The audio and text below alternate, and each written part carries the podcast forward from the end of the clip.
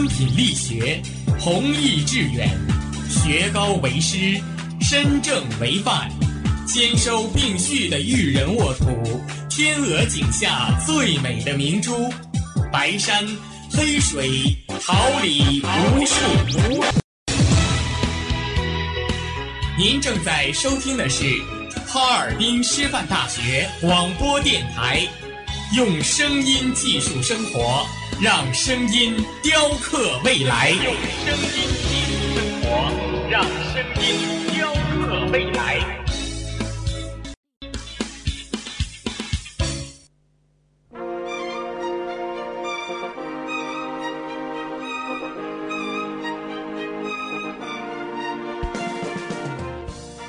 春华秋实，桃李不言。炫动之声，无限精彩。FM 七十六点二。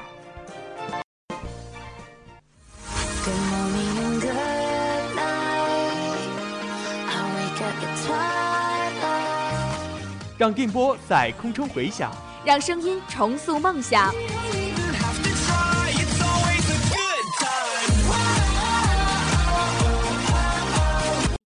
在青春的旅途上，用电波打破沉寂；在年少的岁月里，让声音尘封迷茫。我的快乐源泉，我的青春宣言。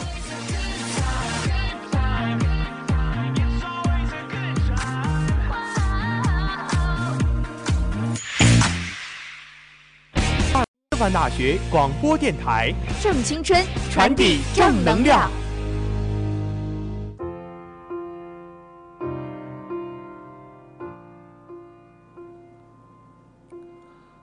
之机，聚焦最新体坛快讯；风云博弈，网罗最热竞技话题。为您播报争分。讲述运动背后的精彩。这里是调频七十六点二兆赫，哈尔滨师范大学广播电台，每周三中午为您带来的体育新风尚。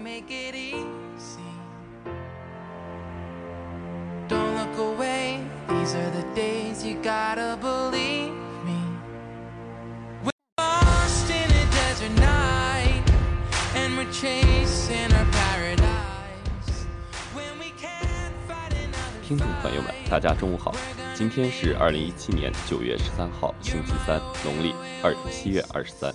欢迎大家的准时相约，我是播音董文辉，感谢大家。大家好，我是播音宋美琪，代表直播间里每一位辛勤工作的广播人员，感谢您的准时收听。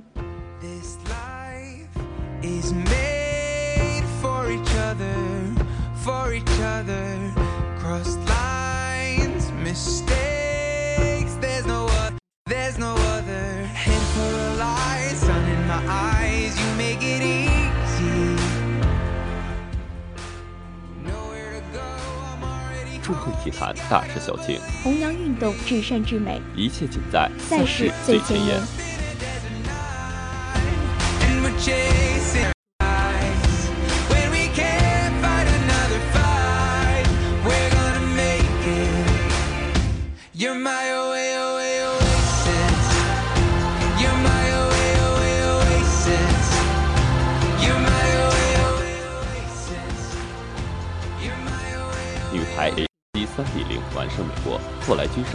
亚军。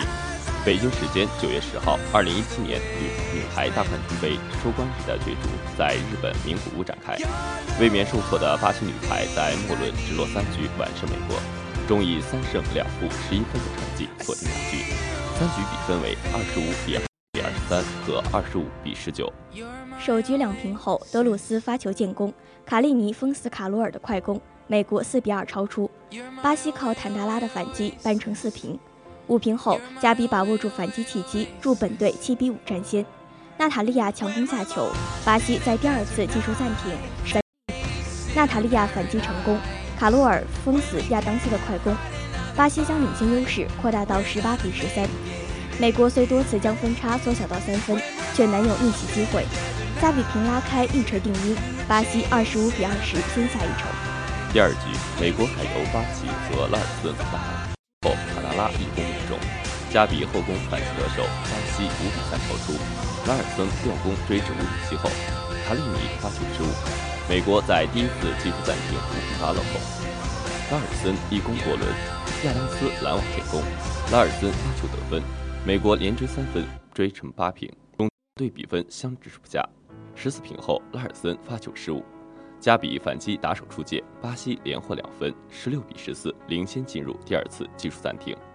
暂停后，希尔替补亚当斯发球接连破功，美国连拿三分，十七比十六反超。相持到二十平后，娜塔莉亚的一攻一传，美国将比分拉开到二十二比二十。罗贝塔拦网得分，娜塔莉亚攻篮屡有建树，巴西连夺四分，二十四比二十二拿到局点。拉尔三一攻扳回一分后，娜塔莉亚强攻下球，巴西二十五比二十三险胜再下一城。第三局，美国改由劳埃德尔、吉布梅耶尔和阿金拉德沃单打副攻，娜塔莉亚的进攻和一传接连受挫，美国在八进发球轮六比二超出。加比和娜塔莉亚连抓反击，巴西在第一次技术暂停八比七反超。卡罗尔接连封死德鲁斯扣球，比亚发球建功，巴西成十二比八。阿金拉德沃快攻下网，美国在第二次技术暂停十一比十六落后。吉布梅耶尔反击吊球成功，美国追到十七比十九，但随即失误增加，被巴西二十一比十七超出。美国咬至十八比二十一后。卡洛尔快攻过轮，内篮，加比突破成功，巴西连拿三分，二十四比十八获得赛点。美国靠娜塔莉亚的发球失误追回一分后，卡利尼发球下网，巴西二十五比十九获胜，三比零击败美国。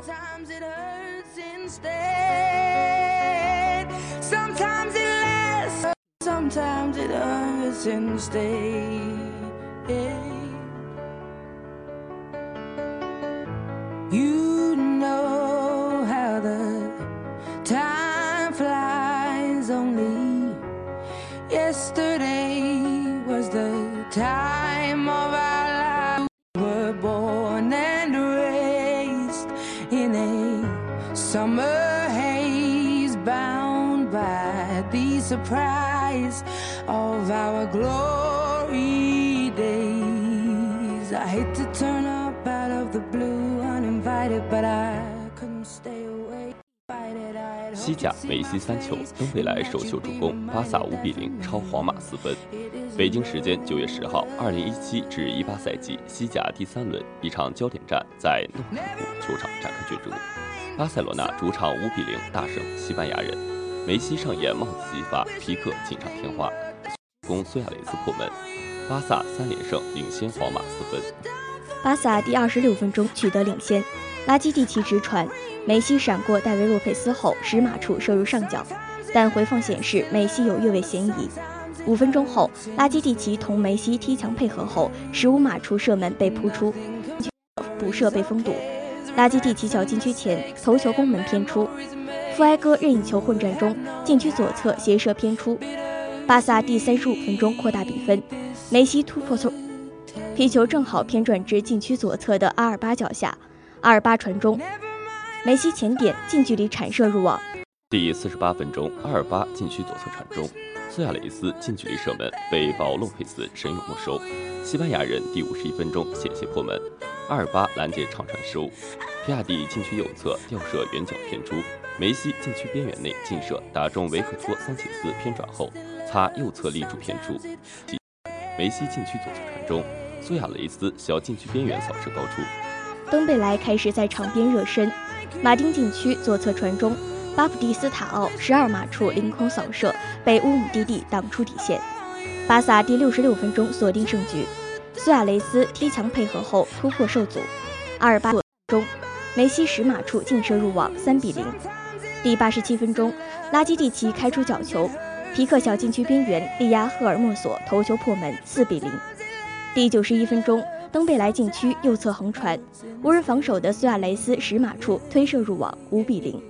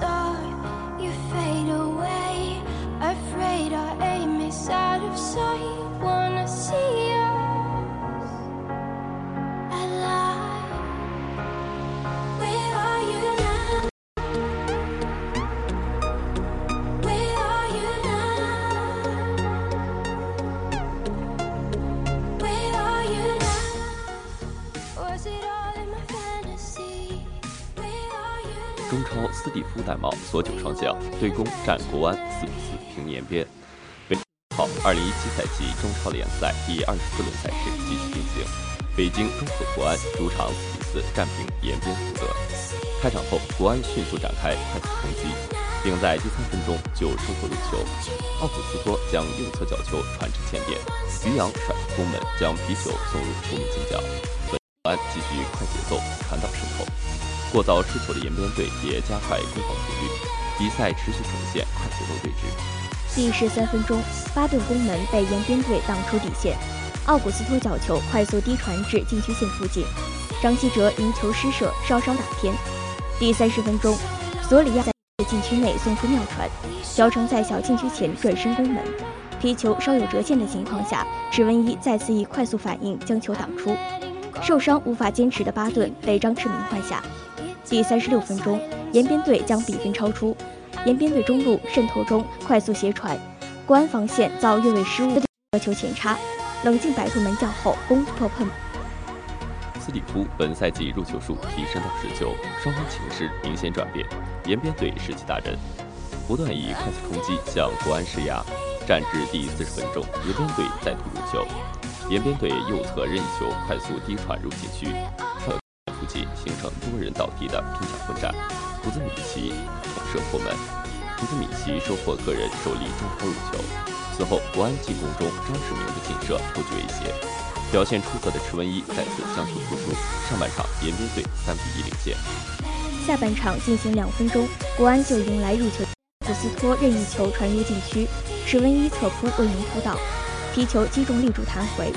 张稀哲试图补射空门时，被防守球员强行破坏。第五十分钟，国安将比分追为二比三。索里亚诺赢得禁区弧附近任意球，他亲自操刀攻门，皮球从队友闪身让出的空间快速穿过，即飞入网窝。场上进程较上半场出现戏剧性转变，士气大振的国安向延边队展开猛攻，并在第五十五分钟将比分追为三比三平。第六十三分钟，张稀哲斜传禁区中路，朴成攻门被池文一扑出，张志明入附近补射又被池文一用腿挡出，国安外围再射被池文一直接收入怀中，池文一的精彩三连扑并未能真正阻挡国安的强势进攻，国安在第六十九分钟将比分超出，张稀哲中路送出快速塞球，索里亚诺对来球完成高水准停球，随之攻破球门，梅开二度的索里亚诺。本赛季入球数提升到十四球。第八十三分钟，延边队左路四传四射，斯蒂夫中路前插，几乎形成强点包抄，杨志倒地将球挡出。虽然延边队体能明显下降，但在收官阶段仍努力控球，出了第九十分钟的扳平入球。斯蒂夫在禁区左侧得球，向中路传球，被雷腾龙挡回后，重新得球的斯蒂夫斜射破门。完成帽子戏法的斯蒂夫将比分扳为四比四平。四分钟补时阶段，双方未能再掀波澜，这场跌宕起伏的比赛最终定格为。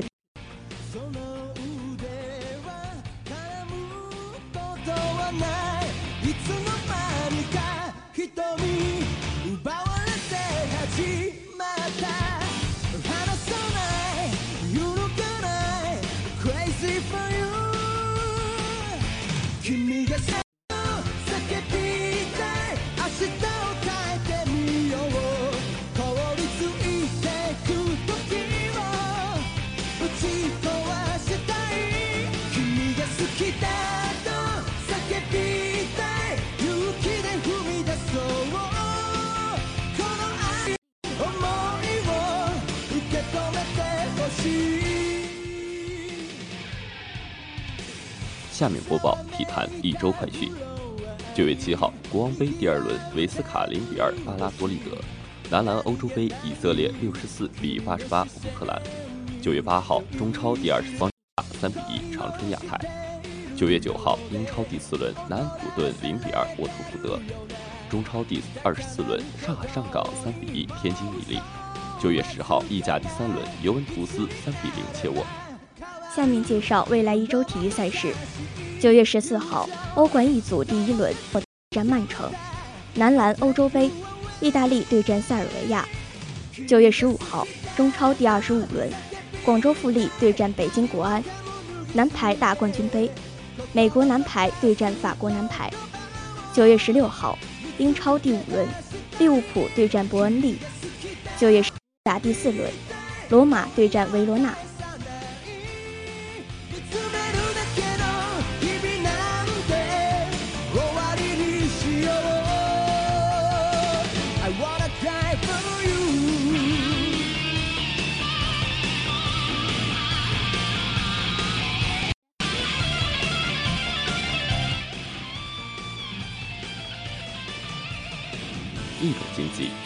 事；一场比赛，一段传奇；挑战运动极限，追逐赢得喝彩，一切尽在体育百事通。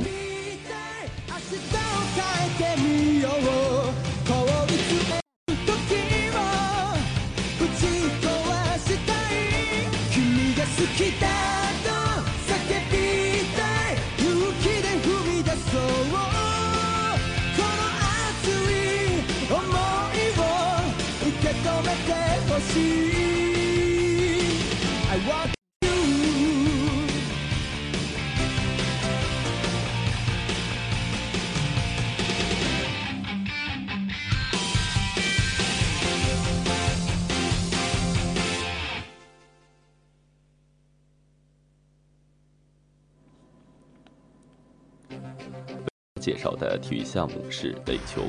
垒球由棒球发展而来，规则也相似，技术难度、运动剧烈程度低于棒球。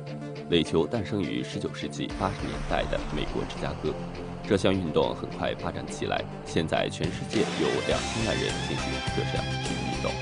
垒球快速垒球和慢速垒球，垒球这两种形式都深受美国人民的喜爱。随着第二次世界大战中美国势力的扩张。垒球运动在全世界得到了推广。此后，垒球运动逐渐成为女子运动。一九五零年代，垒球项目也从大众游戏为体育项目。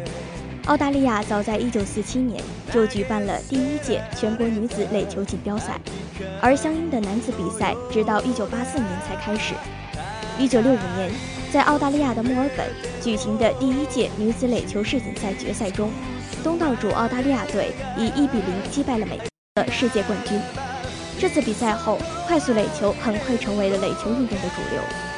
垒球运动发展初期包括四名游击手，每方有十名上场队员。由于慢速垒球的规则要求投手掷出球必须要有一弧线，从而有效地限制了球速，使得比赛的比。与此相反，快速垒球则是低分投手的竞争，比赛中也只有九名队员。奥运会垒球比赛共有八支球队参加，比赛按快速垒球规则进行。八支参赛队中，除东道主球队自动入围外，其他七支球队则通过各地区的预选赛产生。一八八七年起源于美国，二十世纪初传入中国。女子垒球在全运会上第二届和第五届外，其余六届均被列为正式比赛项目。一九七七年，中国青年女子垒球队首次出访日本。一九七九年十一月，中国正式加入世界垒球联合会。零年十月，中国女子垒球队访问意大利，取得四胜两平的成绩。一九九零年，第十一届亚运会上，女子垒球被列为亚运会正式比赛项目。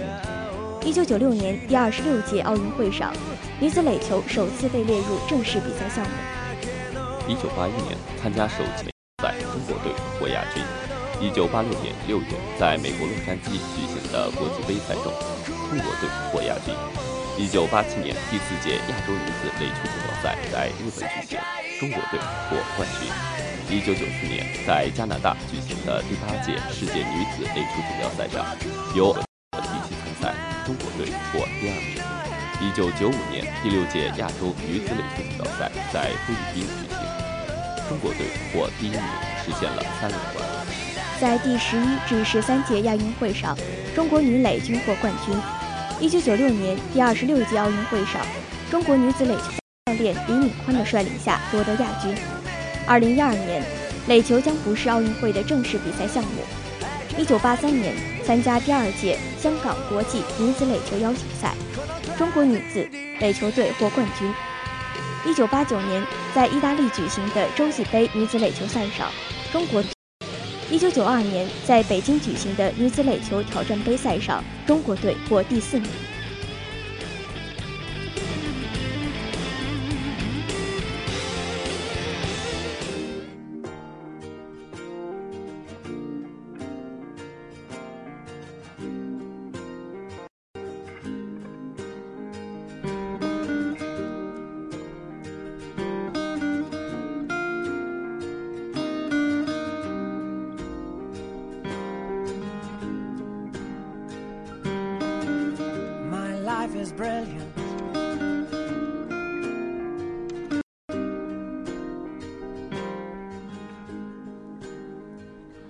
聚焦榜样力量，找寻冠军魅力，驻足体育，追忆往昔，一切尽在风云人物志。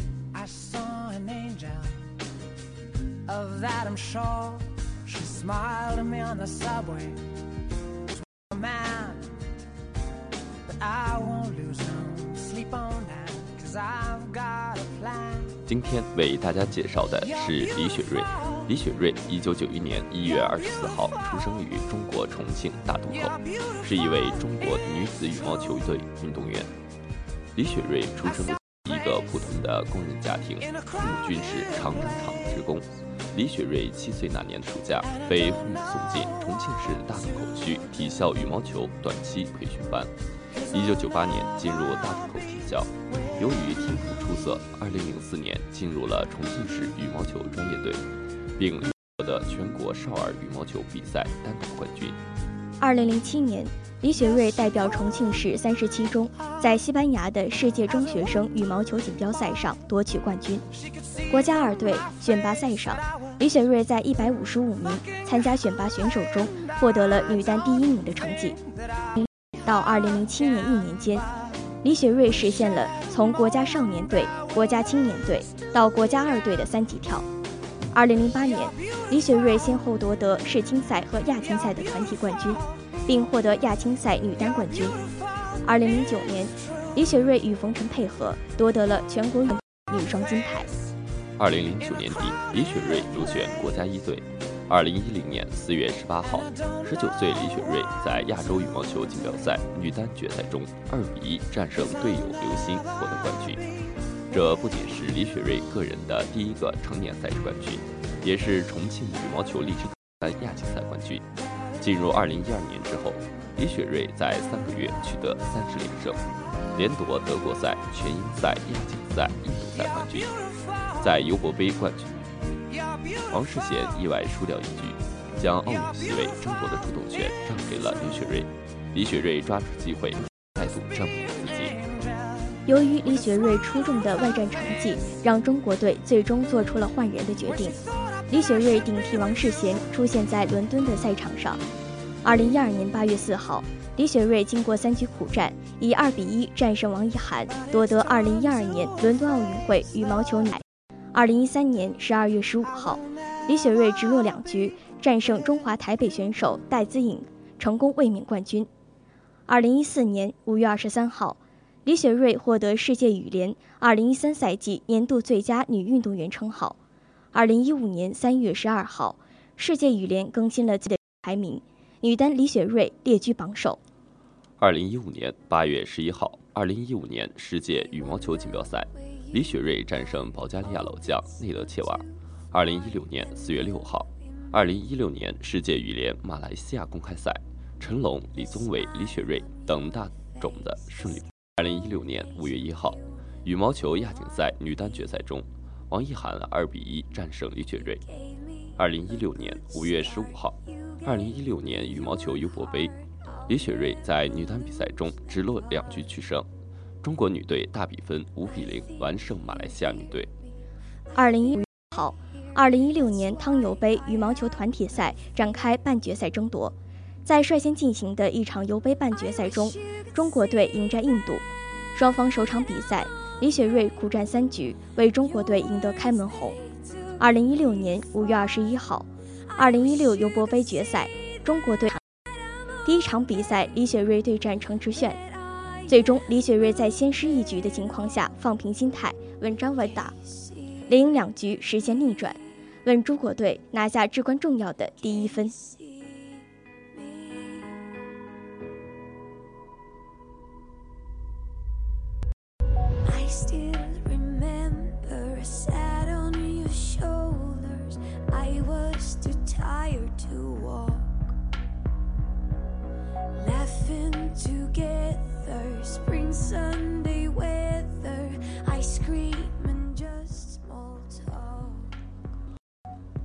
二零一六年六月八号，二零一六年世界羽联超级系列赛澳大利亚公开赛，李雪芮以二比零轻取郑妮芙。二零一六年六月十号，二零一六年世界羽联澳大利亚公开赛结束第四日较量，女单李雪芮战胜王诗娴。二零一六年七月，中国奥运代表团成立，中国羽毛球队征战里约奥运的各项运动员名单随之出炉，李雪芮入选。八月十三号，里约奥运会羽毛球比赛，女单小组赛 E 组第二轮展开角逐，李雪芮二比零战胜比利时选手谭连妮，迎来两连胜。前一轮小组出线。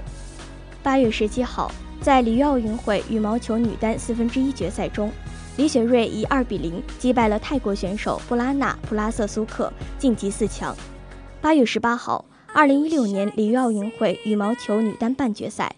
卫冕冠军中国名将李雪芮第二十八时左膝受伤，最终以零比二不敌世界排名第一的西班牙名将马林，无缘决赛。二零一七年六月十六号，李雪芮最终因为康复情况不理想，退出格拉斯哥世锦赛。二零一二年九月八号，李雪芮获评为家乡大渡口区公益事业。二零一四年四月十九号，李雪芮担任重庆红樱桃行动爱心大使。还与全国道德模范吴丁香结成红樱桃伙伴。二零一四年七月六号，李宁、李永波三 v 三羽毛球全国争霸赛暨重庆市三人同心为爱挥拍关爱红红樱桃爱心行动在南岸区开幕，李雪芮也参与了活动。她与选手过招，还到南岸大新场小学为留守女童送去体育用品。李雪芮伦敦奥运会夺冠后，李永波评价。李雪芮证明了自己的实力，我为李雪芮的夺冠感到高兴。我们奥运会之前的分析和选择是正确的，李雪芮的万战成绩一直非常不错，而且从奥运会来看，她的心理素质和个人能力以及外战能力都要占据一定的优势。李雪芮入选伦敦奥运会后，重庆大渡口区体育局副局长李想评价：雪芮的入选主要靠，首先她成绩非常好，第二她的状态稳定。第三，他的打法更适合奥运会，因为他是比较有攻击力的打法，杀球猛。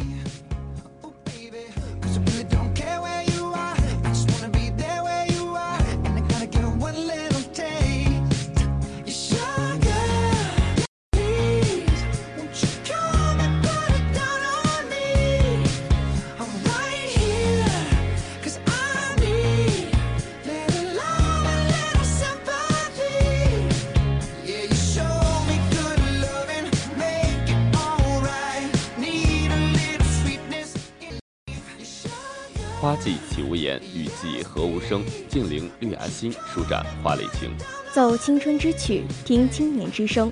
舞木叶之步，燃热血之火。青年的心声，我们一起聆听；时代的心声，你我共同发现。青年至上，正能量，我们在发声。走进今天的青年之声。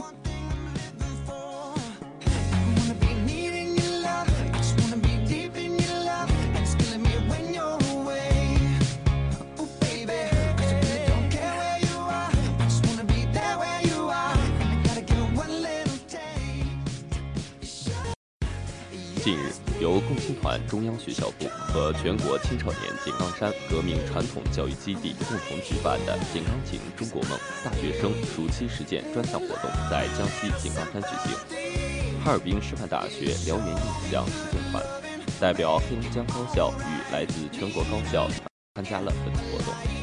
本次实践团以“探寻红色井冈之路，镌刻红军飒爽英姿，品味井冈山小红军”微信表情包设计实践活动为主题，由十四名同学与两名带队教师组成。作为现今当代大学生，努力做一个有理有有担当、有作为、有品质、有修养的人，是我们应树立的目标。我们也应该朝着这个目标奋力前进。青春的价值，唯有在奋斗中才能彰显；青春的激情，唯有在奉献中方能释放。在新时代中成长的年轻一代，恰同学少年，要胸怀理想，志存高远，让自己的小梦想达成着国家的大梦想，不负自己，不愧时代。九月金秋，丹桂飘香，柔风送爽。辛勤的园丁又沐浴在职业带来的荣光。九月十号教师节是如此的响亮。神州大地礼仪之邦，空激情回荡，时代的强音不断撞击着传到受益者的心房。尊师重教已成时尚，科教兴国绽放清香。教师就像耕耘的老农，挑起了箩筐，沉甸甸的生活虽然压弯了脊梁，却把幸福写在脸上。近日，西安交通大学一位老拐为学生写板书授课的图片在网络广为流传。并配有老教授拄双拐前去上课为学生写板书时的背影照片，被学生称赞是最美背影。照片内的教授是该校数学与统计学院周义仓老师，因意外导致脚部受伤，六十岁高老为了不耽误学生课业，每堂课都忍痛拄双拐，早早来到教室做准备，一笔一画写下板书，不少网友称其为最美大学教授。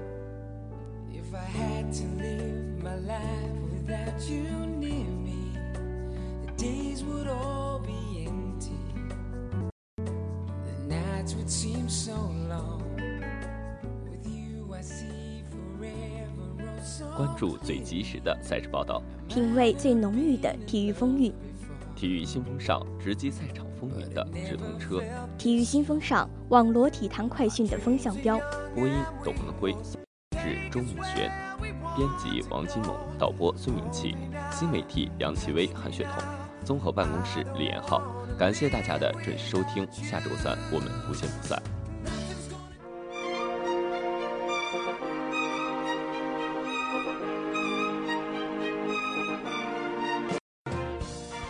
春华秋实，桃李不言。炫动之声，无限精彩。FM 七十六点二。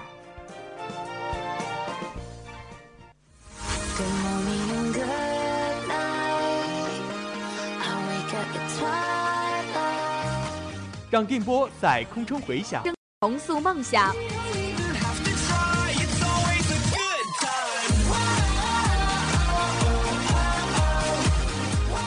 在青春的旅途上，用电波打破沉寂；在年少的岁月里，让声音尘封迷茫。我的快乐源泉，我的青春宣言。